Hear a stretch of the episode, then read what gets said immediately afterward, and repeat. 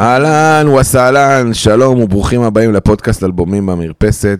אחרי החגים זה אצלנו כאן ועכשיו, ואחרי הפסקה ארוכה מדי לטעמי, החלטנו להקשיב לרכשי הקהל שקורא לנו כל הזמן תקליטו, תקליטו, תקליטו, תקליטו, ולחזור בפרק שלישי, והפעם עם האלבום החמישי של U2, הלו הוא ג'ושוע טרי. אבל לפני שנתחיל ונצלול אל האלבום, אני רוצה להזכיר שאנחנו לא סתם פודקאסט, אנחנו פודקאסט חדש, מבית הכפית, הפודקאסט לאוהדי ליברפול בישראל, שהחבר'ה המשוגעים על גבול הפסיכופטים שלו, הוציאו כבר 205 פרקים וה-206 בדרך. אוטוטו יוצא. ולמי שלא נמאס לשמוע את מורכו, מנהיגנו הדגול, איך אפשר שימאס ממנו, מוזמן להזין גם לפודקאסט שכונה בממלכה, פודקאסט על הליגה האנגלית, פודקאסט של אוהדים לאוהדים, בלי פרשנים, בלי אג'נדות נסתרות, בלי פרסומות, רק עם תרומות למורכו. תעשו לנו לייק, subscribe וכל מה שיכול לקדם אותנו ברשתות החברתיות, זה משמח אותנו מאוד וטופח לנו על האגו. ואחרי כל זה נגיע לענייננו היום. היום אנחנו נדבר על אגדה שהייתה באמת. על תאגיד שהיה פעם להקה. על להקה שהוציאה אלבום, אלבום שהיה גדול מסך שיריו, על רגע בזמן שבו כל החלקים התחברו באופן שמאיר עלינו עד היום. 35 שנה עברו מאז כן, אנחנו זקנים לג'ושוע טרי של יוטו. נקודת זמן מספיק חשובה לעצור, להרהר ולנסות להבין מה גרם לו להיות כה משמעותי, מה סוד קסמו של ג'ושוע. מה הביא לכך שדווקא האלבום הזה הצליח כל כך מבחינה מסחרית ואומנותית גם. נכון, יש אלבומים טובים, יפים וחשובים מג'ושוע טרי. אבל עבורי ועבור רבים וטובים ג'ושוע היה סוג של הבטחה שקימה. היה בו ערים, מדבריות, נחלים וכוכבים. היה בו צד מואר והיה צד אפל, צדדים רכים וכעס משתולל. הייתה בו נימה אישית לצד זאת אמירה חברתית נוקבת. יש בג'ושוע מעין שלמות וגיוון, והוא הרגיש תמיד קרוב מאוד. איתי היום שניים שהם אחד, הם ה U2 שלי. שחר יפה ואסף מנטבר. מה שלומכם? מנטבר, מה איתך? אה, אני נהדר, נרגש לחזור אחרי פגרה מאוד קצרה, אבל הבאתי אה, מחליף אה, ראוי, נראה לי. ראוי לחלוטין. היית ב Joshua Tree כשהיית בארצות הברית? האמת שלא, אבל אה, מי יודע, אולי פעם הבאה. אה, יש לי הרבה מה לספר על האלבום, עוד מעט שאנחנו ניכנס לעומק, אלבום מדהים ו- ולהקה מדהימה, ואנחנו, יש לנו הרבה מה לדבר. שחר מנטבר, ערב טוב. זה פה חיבורים. אה, הכל בסדר, אצלי מעולה. אה, אני שמח אה, להקליט ואני עוד יותר שמח לקבל את, ה, את התגובות אה, מהאנשים ששומעים את הפרקים שלנו ולא בגלל איזה טובים אתם אלא כי כשמדברים על מוזיקה זה נורא קשה אה, לקלוע על הטעם של כולם כי לכל אחד יש מה להגיד ולכל אחד יש גם דעה אחרת וזה בסדר. אה, ואיכשהו מרגיש לי שהפרק הזה על U2 הוא מאוד מאוד במקום כי אה, אין להם הרבה שונאים ליוטיוב, יש להם את אלה שאומרים שזה אה, מיינסטרים וממוסחרים. סכיזם לשמו. כן, לגמרי, סכיזם לשמו, אבל בסוף אה, הלהקה הזאת עושה מוזיקה כל כך הרבה שנים, והאלבום שאנחנו מדברים עליו היום... באותו אה, הרכב גם. באותו הרכב, רצים ביחד כל כך הרבה שנים וזה לא טריוויאלי, גם הלהקות הכי דבוקות ודביקות אה, מחליפות חברים, אה, או כי הם לא מסתדרות או כי חלקם מתים באיזשהו שלב, פה זה עוד לא קרה, אז אה, כולם חיים וכולם קיימים ובועטים יחד. תשמע, שאתה במקום הרואין נפגש לערב תה קמומיל, נכון. בבית של בונו. בבית של בונו, כן, וערב צפייה בסרט דוקומנטרי על השמדת העם, לא משנה. אמ, האלבום הזה בשבילי מסמן המון, האלבום הזה אה, מעבר לככה פלירטוט אה, מאוד מאוד חזק עם ארצות הברית, אה, על הביקורת שיש באלבום הזה וגם על האהבה שיש באלבום הזה והכמיהה לארצות הברית. האלבום הזה גם מדבר הרבה על המדבר, ואני מאוד מאוד אוהב את המדבר. המדבר בשבילי הוא מקום קסום. ואני אה, דווקא עכשיו פה בפתיחה אצטט אה, משפט שאדם קלייטון, בסיס, בסיסט הלהקה אמר, הוא אמר המדבר היווה השראה גדולה עבורנו כדימוי מנטלי לאלבום הזה. רוב האנשים יראו את המדבר כמקום שומם וזה כמובן נכון, אבל במצב הרוח הנכון זו גם תמונה מאוד חיובית, מכיוון שאתה יכול לעשות משהו עם בד ריק, והמדבר הוא למעשה בד ריק. ודרך הציטוט הזה אני מאוד מאוד מתחבר למה שהוא אמר. אני מת על המדבר ומת על מוזיקה, ובאלבום הזה האווירה שמשתקפת היא אווירה כזו. יפה. מנטבר, קצת על U2 באופן כללי, אז- על המאזינים שאולי איכשהו פחות מכירים את הלהקה. לא, אז אני אגיד קודם כל... אה, קצת על האלבום על- גם בשביל- בשבילך. לא, וגם אני אגיד על בשבילי בעיקר. אה, U2 עצמה, טוב, להקה אירית, כולנו, כולנו מכירים את... אה, מדבלין. כן, מ- מ- מאירלנד. אה, הוקמה ב-1976 בשם פידבק. אה, החליפה עוד כמה שמות, The Hype וזה, ואז בסוף אה, התקבעה על U2. חברים בה ארבעה אנשים, בונו, אה, The Edge, אדם קלייטון ולארי מולן ג'וניור. הכל שמות מקוריים. כן. וכן, והיא פעילה והוציאה כמות מכובדת מאוד של אלבומים. אה, מספר המדויק אני יכול להגיד. יש פה איזה 1, 2, 3, 4, 5, 6, 7, 8, 9, 10, 11, 12, 13, 14. 14 אלבומים. אה, כן. שזה נראה מעט יחסית לזמן כן, האמת שכן, 14 אלבומים ל- לבערך אה, יותר מ-40 שנה, כן, זה, לאורך 40 שנה. זה לא הרבה. כאילו, זה, זה סבבה, אבל זה לא קצב מאוד מהיר. Uh, קצת על איפה יוטיוב פוגשת אותי, אז uh, זה, זה קצת מצחיק איך הכרתי אותם, או שמעתי עליהם לראשונה אפילו, אפשר להגיד. כשהייתי קטן, אז הייתה תוכנית בערוץ, נראה לי זה היה לוגי, וזה היה מין חדשות לילדים, גיא זוהר הגיש את זה, כל שבוע היה מהדורת חדשות נכון. מונגשת כזה. לילדים, ובאחד הפרקים, אה, אה, הוא דיווח שם בסוף על אה, זה שיש איזה להקה שהופיעה על הגג של אה, אולפנים בלונדון, כמו שהביטלס עשו פעם, הוא אמר זו הלהקה הכי גדולה בעולם, U2. ואני בתור ילד, אתם יודעים, ילדים עושים חיבורים ישר, כאילו זה אסוציאציות כזה. אז uh, הלהקה הכי גדולה בעולם, U2. זה, זה מה ש-U2, שאלו אותי מה זה U2, U2 זה הלהקה הכי גדולה בעולם. Uh, לא הכרתי אף שיר שלהם דאז, הייתי אז בערך כיתה ד', ג', משהו כזה. Uh, ואז לא, לא, לא חשבתי להם יותר מדי, אז עוד הייתי בתקופת הביטלס קווין האגרסיבית שלי, הלואי אמסטרונג, מה שלא הקשבתי לו אז. והפעם הבאה שאני פוגש את U2, הייתה בכיתה י' כבר בתיכון, והיה לנו שיעור אנגלית, ובשיעור אה, למדנו, הרי באנגלית יש אה, שלוש וריאציות לכל זמן, יש simple, progressive ו perfect. אז למדנו בשיעור present perfect, שזה כאילו, ההגדרה של זה, זה הרי אה, לדבר על מאורעות שהיו בעבר הלא רחוק, שרלוונטיים להווה, וה template של משפט כרגע איבדנו ארבעה מאזינים. ב present perfect, שיעור אנגלית עם מנטבר. זה שם עצם, ואז have, אה, מה ש... בדיוק. אז אה, לא, לא הד, אבל רק.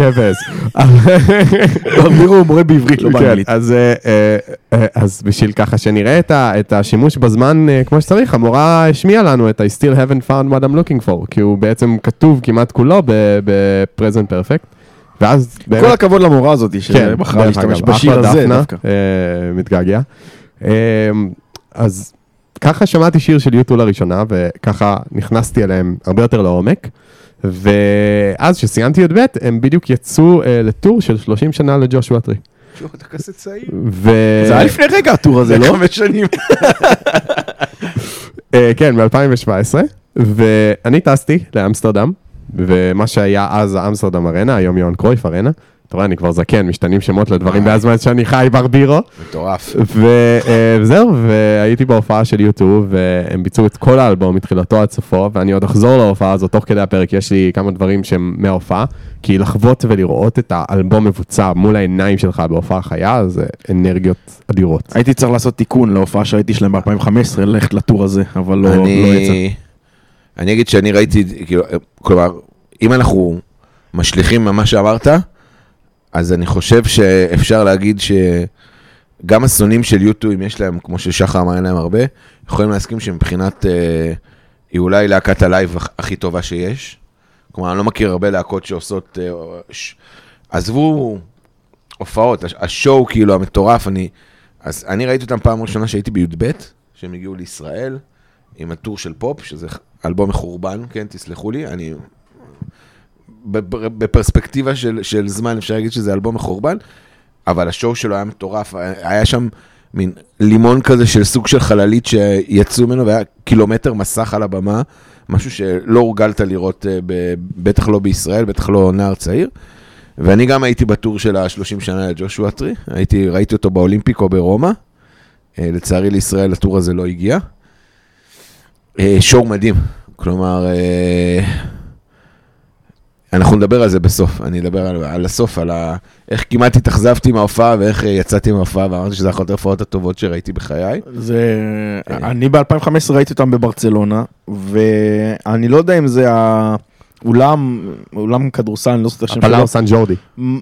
הסאונד היה מזעזע, אני כאילו יצאתי, אני, אני בשביל לראות את יוטיוב זה התגשמות חלום, אני ב-2011 הייתי בארצות הברית ורדפתי אחריהם, אחרי, היינו שלושה שבועות בארצות הברית וכל פעם היו כזה שתי מדינות שמאלה מאיתנו ולא יצא לראות אותם שם וב-2015 סגרתי את המעגל טסתי יחד עם ההורים שלי להופעה שלהם בברצלונה, אבל יצאתי מההופעה כאילו באיזה מדהים, ראיתי את, את אה, יוטיוב בלייב, אבל מבחינת חוויית הופעה זה לא היה משהו, בטח לא מבחינת הציפיות שהיו מלהקת ההופעות אולי הכי טובה שיש היום.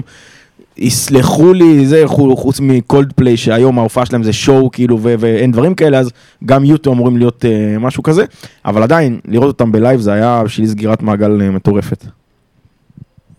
אוקיי, אז אנחנו נדבר בסוף, אני אתן קצת את ה... נשאיר פה את המאזינים במתח על אה, למה התאכזבתי בהתחלה ולמה עפתי בסוף. אה, אז דיברנו קצת על יוטו, בואו נדבר על האלבום עצמו. האלבום עצמו הוא האלבום החמישי של הלהקה מוציאה. אה, כלומר, ב-87 הם קיימים כבר אה, תשע שנים, או עשר שנים. כן, אפילו. משהו כזה בערך תשע שנים. אה, שזה בערך, הם פעילים מ-79, שזה השנה שאני נולדתי. האלבום. הראשון יצא בשנת 80, כן, אה, אבל אה, כן, הם התחילו לקום, קמו ב-76, אתה יודע, הלהקה יש לה את האחיו ללידה שלה. כן. אה, אנחנו מדברים על האלבום החמישי, ושחר, תן לנו קצת רקע על השם, העטיפה, כל, ה... כל, כל המסביב, זה שנצלול לעומק השירים עצמם, נלך על המעטפת. בשמחה, זה הולך להיות גם שיעור גיאוגרפיה, גם שיעור, אה, לא זואולוגיה, זואולוגיה זה חיות, אה, בוטניקה, זה העצים. אה, אז השם אה, ג'ושוע טרי זה בתרגום הכי פשוט אה, לעברית עץ יהושע, זה זן של עץ. העץ הוא עץ חד פסיגי, למי שתהה. אה, הוא נפוץ בעיקר באזור נבל. והנה, איבדנו את שאר המאזינים. והנה את שאר המאזינים לו, אבל הוא נפוץ בעיקר בנבדה וקליפורניה, וזה חשוב, כי אמ. יש גם שמורה שנקראת ג'ושוע טרי, אבל זה פחות, אה, פחות אה, קשור, יש בה מן הסתם המון עצי יהושע כאלו, אמ, וזה עץ שיש לו את המבנה המאוד מאוד אה, מיוחד, שהוא נראה כמו אה, מישהו שעומד ופורס את ידיו אה, לשמיים, והשם הזה ניתן לו על ידי השומרונים שפגשו אותו, אה, אה, כאילו כזה... כי אה, כי הנביא יהושע היה מתפלל בידיים פרוסות, אם אני לא טועה. כן. משהו כזה, ובעצם הלהקה כשהם אז רצו את העטיפה של האלבום ולהחליט מה השם שלו, היה כל מיני גרסאות של שמות לאלבום, היה כל מיני רעיונות, ואת ה... את, הם רצו תמונה הם, שלהם, הרי יש תמונה שלהם עם רקע מאוד מוזר כזה, וגם תמונה של העץ. והם רצו אה, שזה יהיה מאוד מאוד מדויק, הם שלחו את, את הצלם, אנטון קורביין, שהוא הצלם של ה, של ה, שצילם את העטיפה, שלחו אותו שבוע לפני, לפני שהם הגיעו לארה"ב לחפש, לעשות ציור לוקיישנים, הוא הסתובב כזה חצי מהאזור שם, חצי מהמדינה, ובסוף אה, הוא מצא את, ה, את העץ הזה, והעץ שנמצא ב, בתמונה שרואים גם באלבום, ורואים, זה סיפור מעניין, שרואים אותם בתמונה שלהם במדבר, והאווירה נראית ממש קודרת והם גם נראים מאוד מאוד מבואסים כשמסתכלים עליהם בתמונה. וההסבר שמצאתי לזה זה שהם הסתובבו והצטלמו המון המון, אבל זה היה דצמבר. וקור אימים במדבר, וכדי להצטלם ממש היו צריכים להוריד כל המעילים והשכבות שהם היו לבושים, ובאמת, מה- מהקטעים שקראתי של התיאורים של זה, הם, הם קפאו שם, היה כאילו כנראה איזה מינוסים או לא יודע מה, ובשביל להצטלם לתמונה הזאת הם היו צריכים להיות בלי כל המעילים שלהם, אז זה מה שתרם לקדירות של, ה, של, ה, אה, של, ה, של התמונה, וגם השם, בונו מאוד מאוד התלהב ממנו, כי אנחנו מכירים את כל האמון, כאילו את, את החיבור של בונו לדת ואת כ- כמה שהוא מאמין בזה, וגם באלבום יש כל מיני שירים שגם אה, מפלרטטים עם זה. והוא מאוד מאוד התלהב מהג'ושוע טרי, מהסיפור שלו, ואיך מצאו אותו, וזה שדומה לבן אדם מתפלל וזה, ואז גם הם החליטו לקרוא לאלבום אה, ג'ושוע טרי. אז זה הסיפור הקטן על השם והאלבום. גם. דרך אגב, העץ עצמו, יש, זה עץ בודד. נכון, שזה הוא, מאוד הוא מאוד- נפל והוא באלפיים, באלפיים. הוא נפל באלפיים, אז- אז- וזה מוטיב חוזר, כי גם הכוכב של אה, R.E.M., של נפל. Automatic for the People, הוא נפל גם, אז אנחנו כל פעם מה שאנחנו מקליטים, העטיפה כבר, אתה לא יכול ללכת לבקר. האובייקט. שרואים על העטיפה הוא נפל. כן, אז הוא גם, גם הוא עץ בודד באמצע המדבר, לרוב הם בחורשות כאלה. נכון, והוא- עצי יהושע, סליחה חזרה על החזרה לבוטניקה, אבל עצי יהושע הם בדרך כלל בקבוצות. כאילו הם ממש, כשיש אחד איזה שמלא מסביב, וזה העץ שרואים ספציפית, זה נדיר מאוד שהוא נמצא לבד. כן, וזה באמת תפס את הצלם כשהוא צילם את זה, וכן, והעץ היה אתר אה, ממש עלייה לרגל, הוא היה ממוקם בקליפורניה, היום, ליד עיר שנקראת, דרך אגב, אתם יודעים איך קוראים לעיר? איך? דרווין. וואלה. דרווין. דרווין עם W, כן? עם W. ואגב, היום, איפה שהיה העץ, אחרי שהוא נפל, יש שלט קטן ששואל האם חיפשת את מה שמצאת. בפלירטוט מאוד גדול עם אה, Still I still haven't found what. I'm looking for, וזה שלט קטן וזה כאילו מסמל את המיקום של איפה היה העץ. מדהים. טוב, בואו נדבר קצת על המוזיקה. מה אתה אז, אומר? אז זה האלבום, זה האלבום החמישי של יוטו. צריך להגיד, יוטו התחילה כלהקת מין פאנק, פוסט פאנק, משהו הרבה יותר, הרבה, ממש שונה ממה שאנחנו שומעים, כאילו האלבומים הראשונים, ו-War, ו-Boy, וגם Unforgettable Fire, שהופק אמנם על ידי גם אותו צמד מפיקים, אבל עדיין נשמע מאוד שונה. בג'ושוע טרי הם, הם הלכו על, על סאונד אחר. הם הלכו על סאונד מאוד, איך אפשר להגיד את זה? מאוד אמריקאי. כאילו האלבום, לחלוטין. וכל הגישה שלו לאמריקה, היא, היא, היא מוטיב מאוד מרכזי, וגם שומעים את זה במוזיקה, אז כן, אה, מי שהפיקו אותו זה בריאן אינו, אחד המפיקים הכי הכי מוכרים ומשפיעים ולא חובב גדול שלנו, אה, ודניאל אנוס. לא של אלבומים במרפסת, של לא, ישראל. של ישראל בכללי, אנחנו- אני מחדד את זה. אנחנו רק אה, בעיה קטנה. אה, כן, אז, אז הם בעצם הפיקו את האלבום. אה, לארי מולן ג'וניור, המתופף, מאוד מאוד התלהב לעבוד איתם שוב, כי הוא אמר שהם אה, אה, מאוד מאוד אה, אה, נתנו הרבה פוקוס על ה rhythm section, כלומר על, ה- על הבאס תופים, בניגוד לאלבומים קודמים, והוא מאוד מאוד נהנה מזה. אה, וגם הטיפוף שלו מאוד מאוד מסוים באלבום, הרבה, הרבה שירים, הוא משתמש בעיקר ב... לא רק שמתופפים, הסכמה הקבועה היא שאתה אה, נותן את רוב הקצב מהמצילת hi-hat שלך או מהמצילת ride שלך, ובאלבום הזה הוא פחות משתמש בזה, אלא מתופף הרבה יותר על, ה, על הטומים שלו, שזה משהו מאוד אה, רינגו סטארי לעשות, והוא עושה את זה המון, וזה גם, זה דברים קטנים כאלה, אבל שהם מוסיפים המון המון על האווירה של האלבום. אוקיי, אמ, אז כן, כמו שאמרת, באמת, דניאל נועה ובריין אינו זה ביחד, זה שילוב, זה שני מאסטרים של סאונד. הם מצד אחד כל כך שונים אחד מהשני, מצד שני, הנדבך הנוסף שהם מעניקים לסאונד הוא מטורף, כלומר זה גם מה שהופך את האלבום הזה ל- ל- להיות כזה גדול. וכששאלו את אה, בו- בונו בריאיון לרולינג סטונס על האלבום, אה, הוא אמר שאחרי אה, ישיבה לילית, ככה הוא קרא לזה, אה, כנראה היה שם הרבה חומרים אסורים גם, עם אה, בוב דילן ו- וקיט ריצ'רדס מה- מהסטונס, הם אמרו לו שהוא צריך להוציא אלבום אמריקאי. שזה נחמד להיות אירי ולהוציא שירים בריטיים וזה, זה נחמד, אבל הם צריכים להוציא שירים אמריקאים, ו... וזה התחבר מאוד עם, ה... עם הנטייה של בונו אה, לראות עולם. כלומר, בונו אוהב לראות עולם, הוא נוסע אה, להרבה מאוד מדינות, אנחנו גם נדבר על זה תכף ב... בשירים. אוהב גם להיות מאוד מעורב חברתית. מאוד ו- חברתית, פוליטית בכלל, חברתית, אה, אה, תרבותית במדינות שהוא נוסע אליהן. הוא גם אמר, דרך אגב, שכל נושא המדבר שדיברת עליו מקודם, שחר, היה מאיזשהו אה, ביקור שלו באתיופיה, ממש לפני הקלטת האלבום, הוא ביקר באתיופיה, ושם הוא הבין אה, גם מוטיב המדבר, איך אנשים שאין להם כמעט כלום, כמו המדבר שלא צומח בו כמעט כלום, יכולים להיות שמחים ומעניקים אושר, כמו שהמדבר מעניק לחלק מהאנשים אושר. אז הוא אמר שחלק מהבחירה שלהם במוטיב המדבר הייתה בגלל הביקור שלו באתיופיה. אז הוא זרם, והאלבום הזה הוא מאוד מאוד אמריקאי, הוא גם הצליח בצורה חסרת תקדים בארצות הברית. צריך להגיד, ה-working title שלו, כאילו הכותרת הזמנית שלו הייתה The Two Americas. כאילו שתי האמריקות, יש שם, זה אנחנו ניכנס לזה בהמשך גם, אני לא אקטע אותך יותר מדי, אבל זה, באמת, אמריקה הייתה מוטיב מאוד חוזר באלבום. למרות ו- שהאלבום הוקלט בדבלין, כן. אה, שזה עיר המוצא כמובן של... אה, בירת של אירלנד, U2, כן. בירת אירלנד, עיר המוצא של U2, אבל הוא, הוא מאוד מאוד אמריקאי, וכן, הוא מתכתב עם כל, ה, עם כל מה שיש לאמריקה, כל הפאר וההדר וכל הסכלה וה... והאיכסה, כן. אה, שיש לארה"ב להציע לנו. אני תמיד אומר שה... נגיד שאני מדבר עם התלמידים שלי, על, על, כלומר שאנחנו מדברים על דברים שקורים בארצות הברית או כל מיני אה, דברים כאלה, אז אני אומר להם שמה שאתם מכירים בטלוויזיה, שמציגים לכם בכל הסדרות, זה אמריקה של החופים.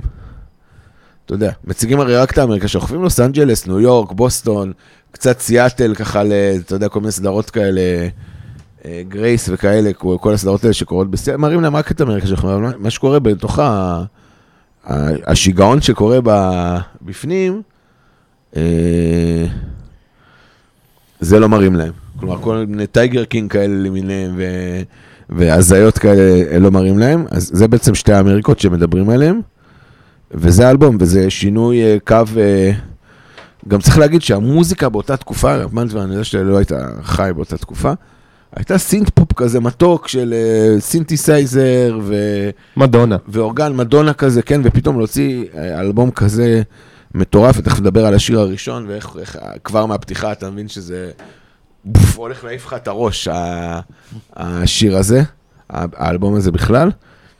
אז מה אתם אומרים, נצלול פנימה לשירים? נראה לי ש- ו- ויש יותר טוב מלצלול לתוך הדבר שאנחנו עומדים להתחיל איתו? תגיד לי. אמת. אז uh, אני רק אגיד, אז, אז השיר הראשון הוא, כאמור Where the Streets have no name, והחוויה הראשונה שאני אספר מההופעה, זה מי שברבירו היה מן הסתם, אז אני ארחיב למי שלא היה בטור. ההופעה מתחילה בזה שהם, אה, בעצם יש שתי במות, יש במה שהיא נמצאת על הקצה של ה catwalk, של המין מסדרון הזה שיוצא מהבמה הראשית, ויש שם במה קטנה, ושם הם מתחילים, הם מתחילים לא עם Joshua Tree, הם מתחילים עם כמה שירים מאלבומים אחרים, כל מיני Pride, ו... זה שלב האכזבה. ו Sunday Bloody Sunday, אתה כזה זה, הם ממש את הנגנים, גם לא רואה כלום, אין מסך. אין אה, מסך, לא, כן, הם, הם ממש על במה קטנה כזאת, הם ממש מנגנים צפופים ארבעה שירים, ואני זוכר ואני רואה את זה וזה נחמד והכל, ואז פתאום האור קבע באיצטדיון, כבר היה יחסית חושך, ופתאום היה מסך ענק, ברוחב, תחשבו, רוחב של מגרש כדורגל, זה איזה 70 מטר, מסך לדים עצום, וכולו נהיה אדום, פתאום, ו, ומתחיל אורגן, האורגן. ואז פתאום על גבי המסך האדום לאט לאט ב fade in כזה מופיעה צללית של עץ ו, ו, ואז The Edge מתחיל עם, ה, עם הפתיחה, הפתיחה וזה רגע, לי זה היה אחד הרגעים הכי חזקים שחוויתי בהופעה. זה. זה, זה רגע של דמעות בעיניים וצמרמורת ושל fuck איפה אתה שם, גם שיש הקדמה לשיר הראשון, נגיד, גם, האמת, הפעם השני, היחידה האחרת שהייתי בהופעה של אלבום שלם, זה שוב, אלף אלפי הבדלות, זה היה אביתר בנאי, וגם באלבום שלו, דרך אגב, הראשון, יש פתיחה, שהיא פתיחה שלא מבצעים אותה לרוב בהופעות. אז כשאתה שומע את זה את, בהופעה חיה, אתה מבין, אוקיי, זה קורה, ופתאום העץ וה... וה זה, זה היה מין איזה הלם כזה, ו, וככה האלבום מקבל אותך. וגם כשאתה מאזין לזה, הפתיחה הזאת עם האורגן וה, והסטייל הכל כך מדהים של דיאג' שמאוד מאוד התפתח באלבום הזה, צריך להגיד. דיאג' הוא גיטריסט מאוד מאוד מיוחד, מאוד משפיע. אה, אנחנו נדבר על התפקידים שלו גם בהמשך, וזו פתיחה אד- אדירה. אני צריך לקרוא לילד בשמו, והלוואי ומישהו יתווכח איתי על זה. לדעתי, אני חושב מבחינה מוזיקלית, שאני לא מכיר אלבום, אפשר, לש... פתיחות של שירים וזה, נגיד אפשר להתווכח, אבל מבחינה של פתיחה של אלבום, נגיד, הוצאת את האלבום מהעטיפה, שמת אותו בפטיפון, כי ככה צריך לשמוע מוזיקה, ככה שמעו פעם, או לחצת פליי היום באחד מהאפליקציות, אה, זה, זה בסדר. ומה שהתחלת לשמוע זה את ההתחלה של השיר הזה. בעיניי אין פתיחה יותר טובה של אלבום מזה.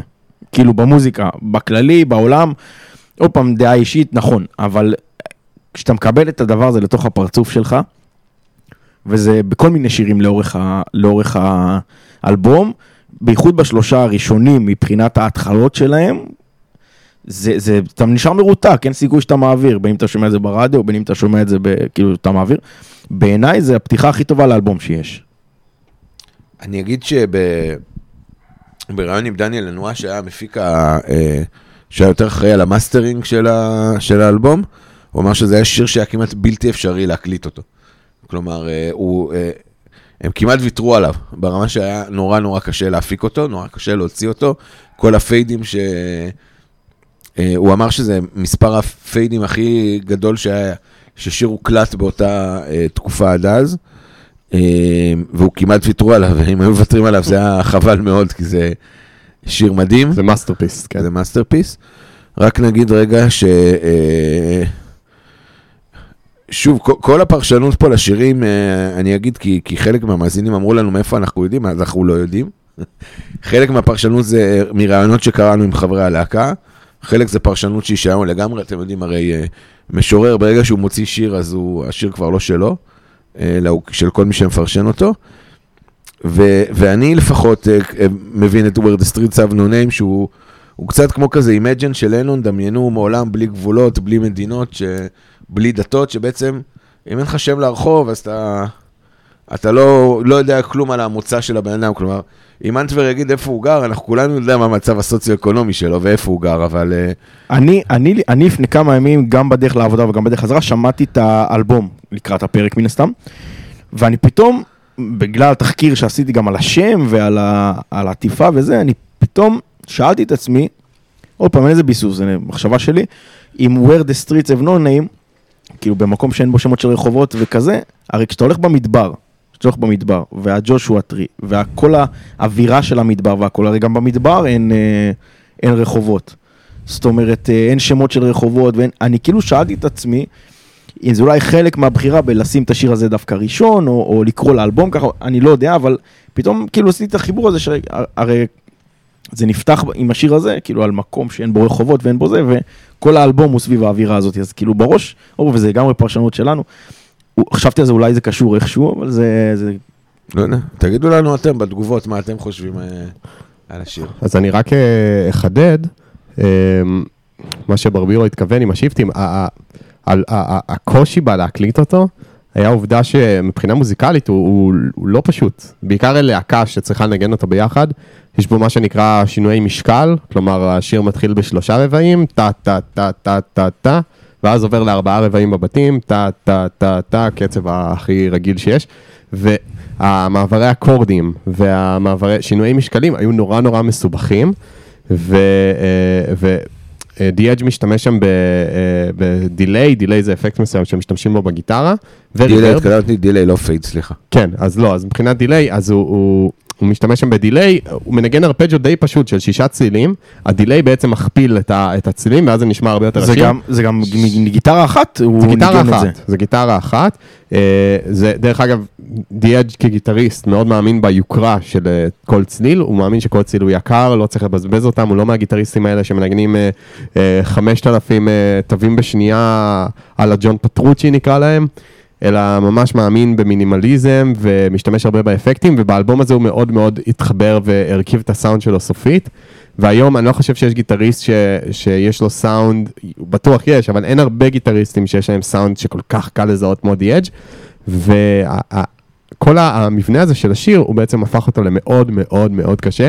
המפיק לדעתי, אה, זה היה, אה, אה, לא, זה היה אדם, אה, דניאל אה, לנועה. אמר שהוא ממש עמד עם מקל כמו של פרופסורים והסביר להם מתי הם צריכים לעבור אקורד, מרוב שזה היה להם מסובך. למרות שהם התאמנו עליו המון, היה מאוד מאוד קשה לסגור אותו.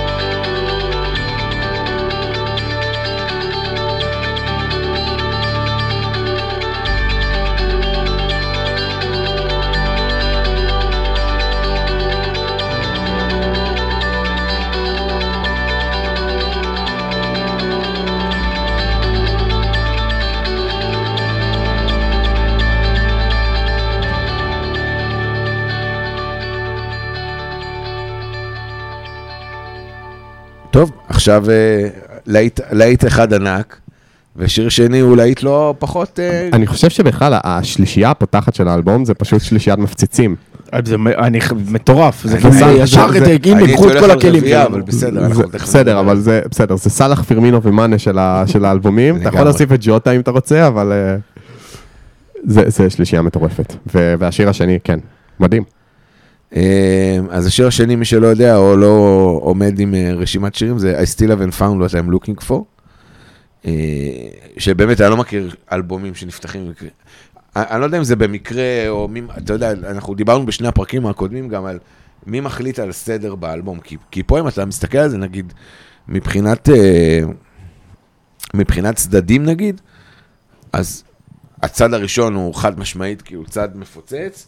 הצד השני גם יש בו שירים מעולים, אבל uh, הוא פחות חזק מהצד הראשון, אם עושים את זה ברמה הזאת. לא, אה. חד משמעית. אה, אני חושב, דרך אגב, הרבה פעמים זה החלטה, זה לרוב החלטה של הלהקה, אה, של האומן עצמו, הוא מחליט איזה, איזה מסע, איזה תהליך הוא רוצה להעביר אותך. ו... אבל זה עדיין, זו בחירה מאוד מאוד לא פופולרית. לרוב מאוד מפזרים את הסינגלים, את, ה... את השירים שברור לך שהם חזקים יותר ל... לאורך האלבום, כי... כי... כי אתה רוצה לבנות איזשהו שיא לקראת הסוף, או כי אתה רוצה לשמור את המאזין איתך. ופה הם פשוט, אה, מה שנקרא, זורקים את כל הפצצות אטום שלהם על ההתחלה. כן, אז, uh, אז באמת, אחד מהשירים אולי ה... מוכרים. גם מאוד מאוד מוכרים של, אה, של U2, שהוא קצת מתכתב עם אה, שיר השירים של דוד המלך, כלומר, אה, כל הכמיהה הזאת למשהו שלא מצאת את אה, מחפשת שאהבה נפשי וכל... אה, ששוב, לא מוזכר בשום מקום מה הוא מחפש, כלומר, הוא לא אומר מה הוא מחפש, אבל יש פה שיר על כמיהה פשוט.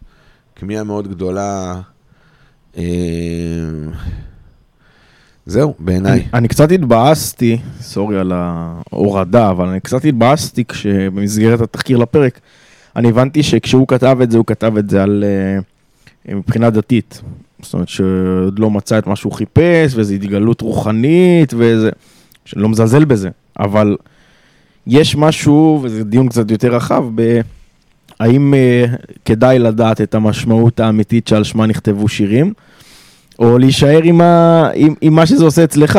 יש... אני, אני מאמין שזה צריך להיות בסופו של דבר אה, אינדיבידואלי, איש איש מה שהוא מרגיש ו, ו, וחש. בגלל זה אני אומר שתמיד אני שם את הפרשנות שלנו לשירים פה במרכאות ואומר, זה שלנו. זה, זה שכל כל אחד, זה רוצים. שכל אחד.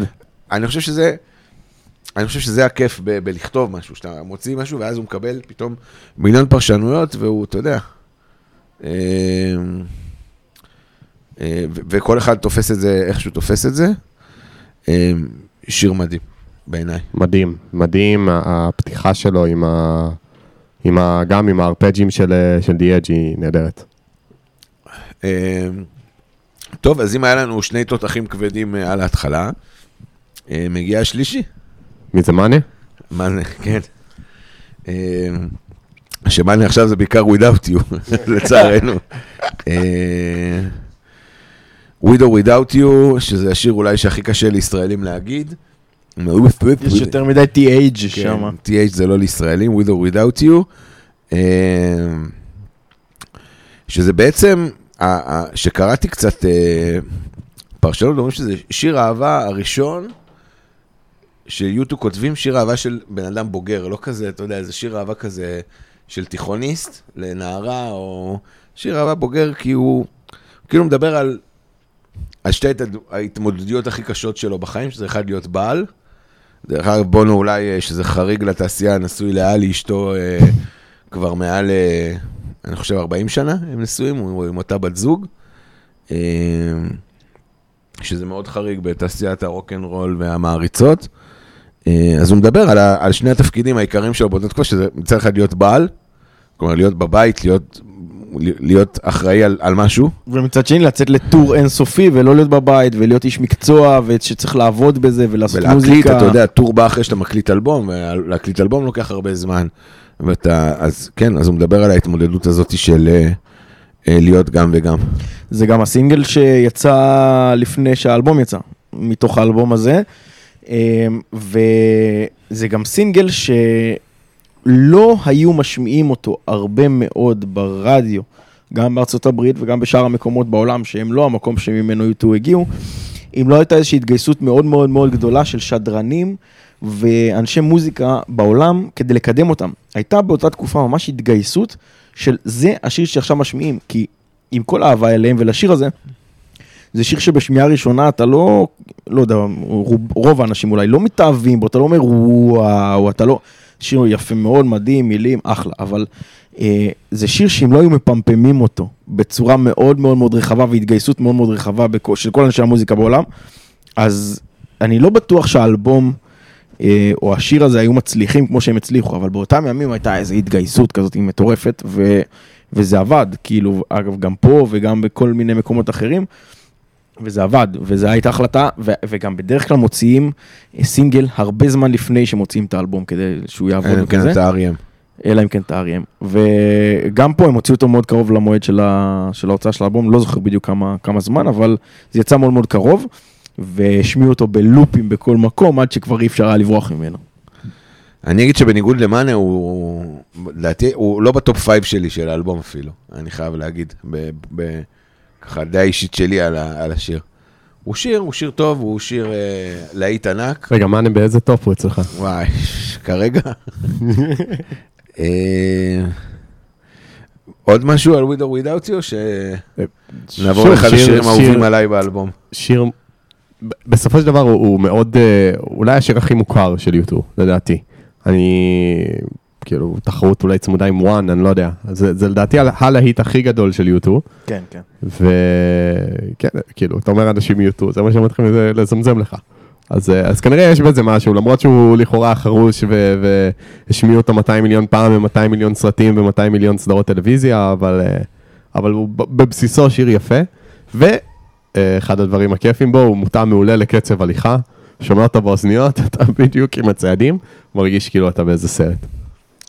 אז השיר הבא הוא שיר שלא מותאם להליכה, הוא שיר שמותאם לריצה או לחדר זעם. או איפה- למכות. או למכות, זהו, אמרתי, או לחדר זעם, תלוי איפה אתה נמצא. או לקרבות אה, בסוחות, מה שנקרא. כן, בולט דה בלו סקאי, שהוא מהשירים האהובים עליי באלבום, אני חייב להגיד. גם עליי. כאילו, הוא, הוא גם משנה פתאום כל ה-With or Without You, השיר שהוא אה, נוגה די- כזה, כן. נוגע, די קיץ' גם לפעמים, אה, נו- נוגע חד ככה. משמעית קיץ'. מה? חד משמעית קיץ'. כן, נוגע במחוזות הקיץ', באתי להגיד, כאילו רציתי להעליב, ואז פתאום יש לך את הגיטרות הצורחות האלה שמזכירות לך מטוסי קרב, אה, שיר כבד כזה, עוקץ, אה, מכאיב. אה, הוא נולד מג'ימג'ום של הלהקה, פשוט ישבו וג'ימג'מו להם שירים, שזה התגבש בסוף לארבע דקות המדהימות שזה זה.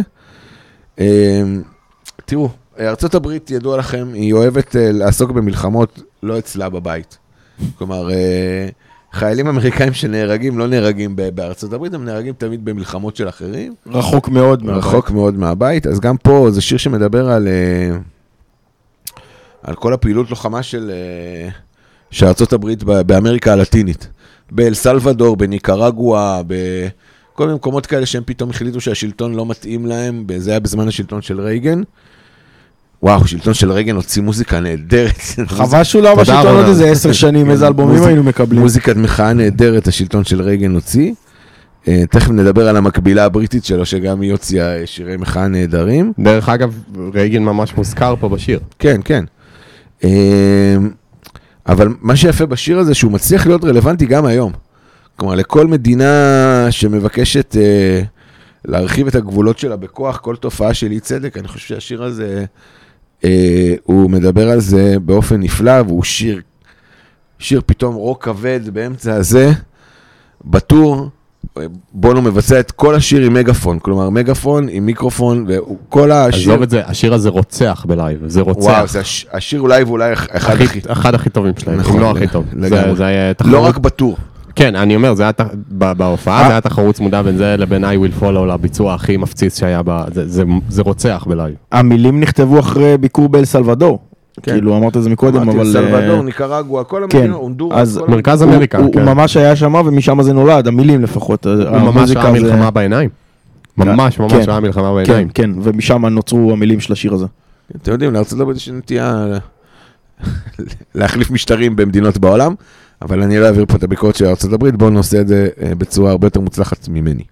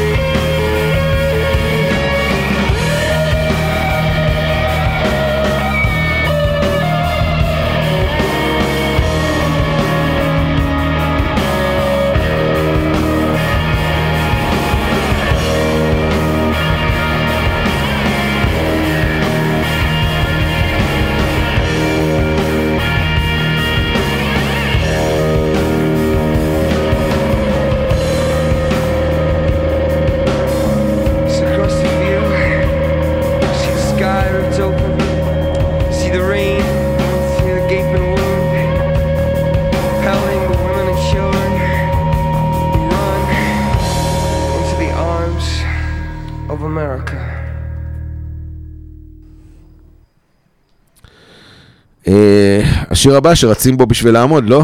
מנטבר. אה, אה, שיר עם סיפור. זה שיר עם סיפור. אתה רוצה לספר את הסיפור? אה, טוב, השיר הבא, דרך אגב, אני- אני- אני מאוד אוהב גם את הניגודיות שוב, שזה השיר הראשון שפסנתר מגיע בו.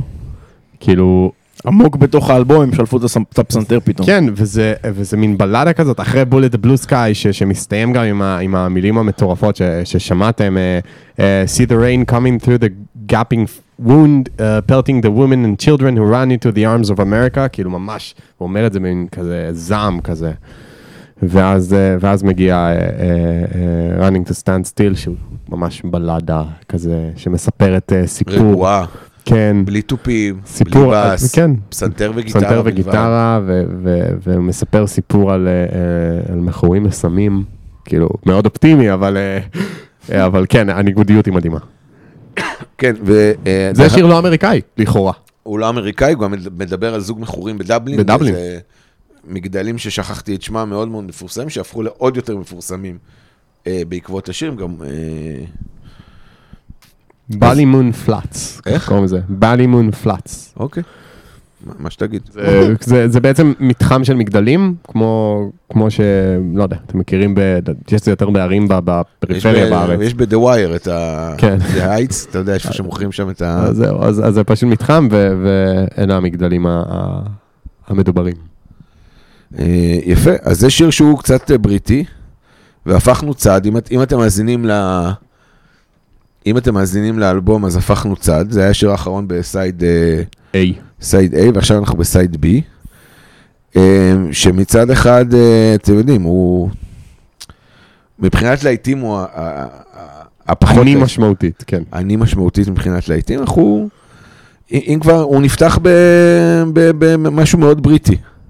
אנחנו מדברים על Red Hill Mining Town, שבסופו של דבר אה, המקבילה של רייגן הבריטית מרגרט תאצ'ר מכריזה על... אה, אה, היא רוצה לסגור את המכרות הלא רווחיים אה, ב- באנגליה, בעיקר בצפון אנגליה, איפה שיש הרבה מכרות. אה, וזה מוביל להרבה מאוד שביתות ולהרבה מאוד אנשים שמגיעים לרעב ול- ולממש פת לחם, כי אין להם מה לאכול. והשיר הזה מדבר על עיירה כזאת שפשוט ננטשת, כי, כי מרגרט תאצ'ר סוגרת להם את ה... היא לא מוזכרת פה בשמה, אבל כולם מבינים על מה מדובר. ומי שרוצה לשמוע עוד מוזיקה טובה, או קצת דיבורים על מוזיקה טובה שיצאה בעקבות פעולות שמרגרט תאצ'ר עשתה, יכול לחזור לפרק הראשון שלנו על הסמיץ, ולשמוע נעשה פה חיבור מאוד מאוד יפה. חיבור, ראית? חיכיתי לזה. קידום עצמי. יפה. יפה מאוד. אה, זהו, משהו על השיר הזה, הוא שיר קצת... אה, שיר. כן, אחרי כל מה שעברנו, פתאום ככה... זה, זה לא שיר רע, אבל לא פשוט... שירה בכלל, הוא שיר נהדר. שיר, שיר נהדר, פשוט, אה, כן. אין, אין יותר מדי מה להגיד עליו, כאילו, פשוט... מאוד... כן, אין, אין לי הרבה מה להגיד עליו. נעבור לבא, נעבור לגאדס קאנטרי. אין גד בארצו של האלוהים. מנטבר? טוב, In God's Country, אה, א', שיר כזה יותר, אה, הוא כן יצא כסינגל, דרך אגב, הוא שיר קצת יותר קאצ'י. אה, זה, זה שיר שהיה להם קשה להקליט, אה, אה, אתם יודעים, זה, הם לא... הם לא, הם לא היו, הרי הם מוזיקאים מוכשרים, כאילו trained musicians כאלה, הם, הם, אז- הם התקשו קצת עם השיר הזה, אבל אה, הוא, הוא הוקלט בבית של The Edge, ממש אה, לא, לא באולפן, ואתם יודעים, שיר אה, ש, ש... פשוט כן, מדבר על, על, על ארצות הברית בעצם. וכן, ממשיך את הקו האמריקאי שאנחנו רואים בערך בכל האלבום. וגם האווירה הזאת ששחר דיבר על המדבר, ואנשים שהיו בארצות הברית והיו ב countryside, לא היו ב, דווקא בערים הגדולות, אלא נסעו, עשו איזה road trip, מכירים את זה שאתה מסתכל מהחלון ואתה רואה פשוט מרחבים לא נגמרים. זה מאוד קשה לעכל את זה. זה, זה מאוד מאוד חזק, אפילו יותר חזק מלראות את הקו רקיע של ניו יורק פעם ראשונה, במידה מסוימת, שזה מאוד עוצמתי, ואתה אומר, וואו, זה האומה הכי גדולה והכי חזקה בעולם, אבל כשאתה רואה את כמות השטח שיש שם, אה, אתה, אתה באמת לפעמים תופס על זה איזושהי פלאפה ו- וכזה, וואו, זה, זה מקום ענ- ענקי. ו-U2, צריך להגיד, אה, יש להם קשר מאוד ארוך עם ארצות הברית, הם בילו, אם אני לא טועה, ראיתי איזה, דרך אגב, סטטיסטיקקה, שהם בילו לפחות חמישה חודשים בכל שנה מאז שהם התחילו ב- בארצות הברית, כלומר הסתובבו המון בארצות הברית בסיבובי הופעות, וזה בעצם האווירה שהרבה פעמים באלבום מנסים להעביר, ובמיוחד בשיר הזה, את האווירה הזאת של הנסיעה במרחבים הנורא פתוחים והענקיים האלה של ארצות הברית. וואלה, באמת סטטיסטיקה, אבל יפה. תודה. אני מכניס סטטיסטיקה גם לפה, אתה רואה? אחלה סטטיסטיקה. אה, טוב, נעבור לשיר השלישי בצד השני, שנקרא Trip for your wires, אה, שבשמיעה ראשונה זה לגמרי יכול להיות שיר של אהוד בנאי. לא, לא מצחיק, אה, אהוד בנאי הוא אומן ענק, אחד האהובים עליי, אני לא אמרתי את זה מזלזול, אבל אתה יודע, המלודיקה חוזרת על עצמה, ה- המפוחית, שבונו מנגן במפוחית פתאום שבאה לנו משום מקום, מאוד אמריקאי, מאוד פולק כזה. מאוד בלוזי, מאוד שזה בלוז. משהו שמאוד U2 לא עשתה קודם, והרבה האזנה גם של בונו, גם של די-אג' למוזיקה אמריקאית, שהם לרוב היו מאוד נמנעים ממנה. דרך אגב, לפי מה שסיפרת על אה, בוב דילן וקית' ריצ'רדס, הם מאוד המליצו לו והכירו להם אה, אומנים אמריקאים להקשיב להם, אומני בלוז. מה, אומרים שלפני האלבום הזה ממש אה, בונו כאילו סלדו היה, מזה. היה, היא לא, הם- לא רק זה, היה, הוא ישב עם חברי הרולינג סטונס במשך תקופה והם כאילו השמיעו לו והכירו לו אומני בלוז כאלה ישנים של ארה"ב וממש זה היה כאילו כמו סדנה כזאת, כאילו ישבו ושמעו ביחד ו, וגם הצד הזה של האלבום הוא ממש כאילו אתה מתחיל הכי אמריקאי שלך ולאט לאט מגביר, זה כאילו... אתה ו- מתחיל ו- בריטי והופך זה, להיות זה אמריקאי. כן, זה, זה נו- כאילו, זה מוזיקה מאוד מאוד ניו-זילנדי ליוטיוב. פתאום, שאני תכף אדבר עליו. זה בכלל, זה, או קח אותנו, או שמא קיווי. קח אותנו למקום הכי יפה על פני כדור הארץ. רגע, אבל זה- לפני זה אני אגיד אנקדוטה אה, נחמדה על אה, Trip for your wires. זה שיר שמעולם לא נוגן בלייב, גם לא אחרי שהאלבום יצא. כלומר, הם מעולם מעולם לא ניגנו את השיר הזה ב live, עד, עד שהם היו. חייבים ב tour של השלושים שנה. בדיוק. ל- באמת לא ניגנו אותו מעולם ב live, גם לא ניגנו אותו מאז ב live. כלומר, רק ב tour של ה-30 שנה שהם ניגנו בעצם את כל זה האלבום. מראה לך גם מה הלהקה חושבת על השיר שהם הוציאו. בונו מתעצל עם המפוחית. מפוחית, כן, כואב לו בפה כבר, אה, הוא עסוק בלטרחן. אה, סליחה. בוא'נה, אני מתנצל. אה, אתה יודע, פה- אין- פה אין מורכו, אתה עושה בורדל זה עליך. נכון. אה, טוב, שיר ארבע. השיר האהוב עליי באלבום, אני חייב פה בווידוי אישי. הוא לא שיר מדהים, אין בו מלודיקה מדהימה, משהו במילים וב... שאתה מבין את המשמעות שעומד מה... מאחורי זה. אה, אז אני אספר את הסיפור. one tree hill זה פארק. אה, פארק די משמים באוקלנד בניו זילנד, בירת ניו זילנד. ש- לא ש- בירה. וולינגטון בירה. הייתי, לא בירה, העיר הכי גדולה. נכון. לא בירה, הייתי נכון. באוקלנד, ויסלחו לי אנשים, אבל אה, כאילו פתח תקווה זה ניו יורק לידה. כן, כאילו כן, אוקלנד זה עיר סתמית מיותרת, אין, אתה רק אין, נוחת שם אתה- בדרך כלל ו... הייתי צריך להעביר שם זה. לילה ואין שם כלום, כלום, שום אז דבר. אני, אני בעקבות, בעקבות האלבום הלכתי עם אה, שני חברים שטיילתי איתם, גררתי אותם לוואן טרי לפארק והם אמרו לי, מה? למה? מה אנחנו עושים פה בעצם? ואז סיפרתי להם את הסיפור. אה, קודם כל השמעתי להם את השיר, שזה באמת אחד מהשירים שאני הכי אוהב, כלומר, הזעקה של בונו שם בסוף, אחרי שהשיר נגמר פתאום, אה, השיר ככה נגמר, יש איזה שקט של איזה 15-20 שניות, אם אני לא טועה. ואז פתאום יש איזו זעקה של בונו אה, שהוא ממש זועק. אה, הוא גם מספר בונו שהיה לו מאוד מאוד קשה להקליט את השיר הזה, אה, כי הוא, הוא הרבה פעמים פשוט התחיל לבכות במהלך שהוא הקליט את השיר. בגלל הסיפור מאחורי. כן, השיר הזה מדבר בעצם על אה, גרג קארול. גרג קארול הוא מאורי, שמאורי, מי שלא יודע, זה המקומיים שהבריטים אה, טבחו בהם כשהם הגיעו לניו זילנד. אה, שעבד בתור רואודי. אתם יודעים, הוא עבד בתור רואודי עם אה, להקות, אתם יודעים, רואודי זה זה שמכוון את הגיטרות, זה שמחליף גיטרות ל... אה, גיטריסט, מביא להם את הכלים, שם להם מים, כן, מסדר עושה. את כל הדברים ש... מנהל במה כזה. כן, סוג של- עושה להם את כל הדברים שצריך. הם נורא התלהבו מה, מהנחישות שלו ומהעבודה שלו ומהצניעות ומהרוגע שהוא מקרין. הוא עבד איתם בהופעה שהם היו בניו זילנד, ואז הם ביקשו ממנו אה, להמשיך איתם לאוסטרליה בטור, בטור של Unforgettable Fire, כלומר אחרי שהוא יצא, אה, שזה אלבום אחד לפני. והוא הפך ל... בונו מתאר שהוא הפך להיות אה, סוג של אה, אח, קרוב משפחה, או הם המשיך איתם לדבלין. ואז ב-86 הוא עשה לבונו טובה. הוא החזיר לו את האופנוע הביתה. בונו היה קצת כנראה לא במצב לנהוג, והוא ביקש ממנו להחזיר לו את האופנוע הביתה, ובמהלך הנסיעה הזאת הוא נהרג בתאונת אופנוע. אה, ומשם נולד, ה...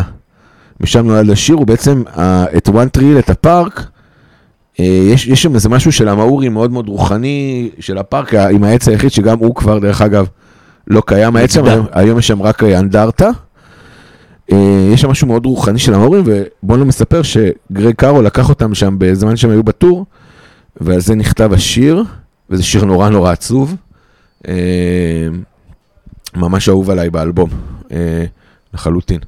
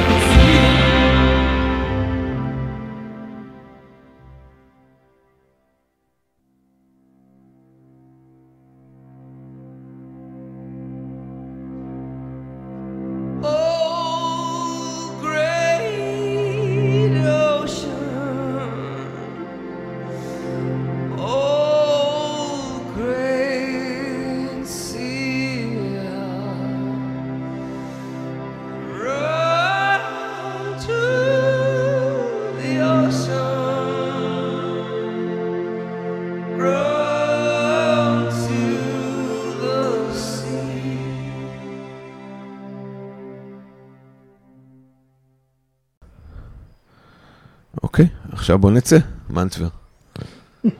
בוא נצא. Take me out tonight. אה, זה לא האלבום הזה. זה לא האלבום הזה. שם כבר היינו. שם כבר היינו. עכשיו אנחנו באקזיט. זה גם שיר אחד לפני האחרון, מצחיק. נכון. אה, כן, אקזיט. זה, טוב, זה שיר, אה, ש, ש, זה, זה מוטיב שלא מעט אמנים אה, הלכו אליו. המוטיב הזה של לנסות להבין מה עובר בראש של רוצח, או של פושע מאוד, או הרוצח או אנס. ולטענת בונו זה, זה מה שהשיר מדבר עליו. הוא מדבר על מה שעובר לראש של רוצח, אה, והוא היה... אה, מה, גברת שרה השכנה כזה? סתם לא, אני יודע שזה הוריקן וכאלה, אבל... אה, יש לך את אקדח של אביתר בנאי, נכון. בדיוק כאלה. כן, אז, אז השיר הזה הוא מדבר על, על, על רוצח מנקודת מבטו. כן, זה, זה שיר שנכתב גם בהשראת ספר שנקרא שיר המוציא להורג של נורמן מיילר, ואנקדוטה מעניינת על השיר, אה, במשפט של רוברט ברדו, שהוא רצח את רבקה שייפר ברצח מזעזע, אה, הוא השתמש בשיר הזה בהגנה שלו, בהגנה שלו בבית משפט, הוא השתמש בשיר הזה ואמר שהשיר הזה השפיע על המעצרים שלו. שהוא שמע את השיר הזה והוא בעצם אה, גרם לו בסוף אה, לרצוח את רבקה שייפר. בוא, בוא נאשים את בונו. בוא נאשים את בונו. אה, ואם אם זה לא היה שיר מדכא מספיק, אז השיר האחרון באלבום, השיר האחרון בצד ב' הקצת יותר מדכא, ולדעתי גם קצת יותר, אה, לא יודע איך להגדיר אותו, אחרת, Mothers of the Disappeared, האימהות של הנעדרים, אה, שהאמת היא הוא מאוד מאוד רלוונטי לכל מקום אה, בעולם, אה, איפה שיש נעדרים, אני תמיד... אה, כשאני חושב על זה, אני חושב על, ה... על האימהות של אה, הדר גולדין ואורון שאול. ואברה מנגיסטו, שאלה הנעדרים שלנו כרגע לפחות. אה, הוא מדבר אה, על, על התקופה שאנשים נעדרו במרכאות בדרום אמריקה, בעיקר זה בארגנטינה. אפילו לא נעדרו, זה נעלמו, פשוט נעלמו. נעלמו מהבתים, נעלמו מעל האדמה. כל מי שהתנגד למשטר, בוא תרחיב קצת זמן, תן לנו פה שיעור אז היסטוריה. זה- נתת לנו שיעור אנגלית, בוא תן לנו קצת אה, שיעור טוב, היסטוריה. זה, זה אמ, הוא- בעצם בונו הגיע, אנחנו אומרים שהוא מאוד הסתובב במרכז אמריקה. כלומר, הוא, הוא עשה ממש טיול שם וראה את המלחמה ואת המצב הקשה, ואז הוא נתקל בארגון שנקרא קומיטה דה מדרה מוסינור רומרו, וראשי תיבות זה קומדרס, אה, וזה בעצם ארגון של אימהות, שהילדים שלהם פשוט או נהרגו במלחמה או פשוט נעלמו. נעלמו בגלל המשטר, והסיפור הזה מאוד השפיע עליו, ודרך אגב הארגון קיים עד היום, אה, אז אה, אם תגלג, תגלגלו את זה בגוגל אתם תמצאו. זהו, והשיר מדבר על זה, על, ה- על, ה- על האימהות של הנעדרים, והלחן הוא מאוד אלקטרוני כזה, מאוד אינו, כאילו בריין אינו, כאילו ההפקה שלו מאוד מאוד מורגשת שם. שקט, אתה, זה, זה השלב הזה שאתה צריך לג, לגשת ולהגביר כדי לשמוע כן. את השיר. כן. הוא שקט, אבל הוא, הוא כן מאוד אלקטרוני, תופים אלקטרוניים, סינתסייזרים שומעים את זה, והוא סוגר את האלבום, שזו בחירה מאוד מעניינת, שזה המסר שהוא רוצה, תמיד שיר אחרון, יש איתו איזה מסר שרוצים להשאיר לך, כי זה השיר שנשאר איתך. השיר הראשון זה השיר שמקבל אותך, השיר האחרון זה השיר שנשאר איתך. וטוב, זה מאוד בונוי מצידו להשאיר אותנו עם המסר החברתי-פוליטי הזה של ה... של מדכא. מאוד גם. כן, של לזכור את אגב, הנהדרים. סדר, אה, בחירת סדר השירים, אה, הלהקה עצמה בחרה רק את השיר הפותח ואת השיר הסוגר. זאת אומרת, הם ממוקמים שמה, כי בונו ושאר חברי הלהקה בחרו את מה יפתח ומה יסגור. כל השאר זה חברת התקליטים. אז לא, אז, אז יש פה אנקדוטה מאוד מאוד מגניבה, שהיה שם ויכוחים בין כל העולם ואשתו מה יהיה סדר השירים באלבום. אה, כשבאיזשהו שלב הלהקה אה, אמרה, אנחנו בוחרים את הראשון ואת האחרון, ומי שבחרה את סדר השירים, הייתה אשתו של ליליבט, ליליבט היה אחד המפיקים שהפיקו את האלבום, ואשתו בחרה את כל הסדר. אני לא יודע אם זה היה כאיזה הצעת פשרה כזה שהחברת תקליטים רצה זה, זה רצה זה, זה רצה זה, אבל כאילו בסוף נתנו לה לבחור, זה לא כזה תלוש אה, בואי תבחרי שירים, היא גם הייתה כאילו חלק מה, מהתהליך וה, וההפקה, אה, והיא בחרה את סדר השירים חוץ מהראשון והאחרון, שזה הבחירה של הלהקה. יש לי כמה אנקדוטות מגניבות על האלבום הזה, אתם רוצים שאני אתן אותם עכשיו? יאללה, אנחנו ב... בדיוק פה כדי uh, לסכם.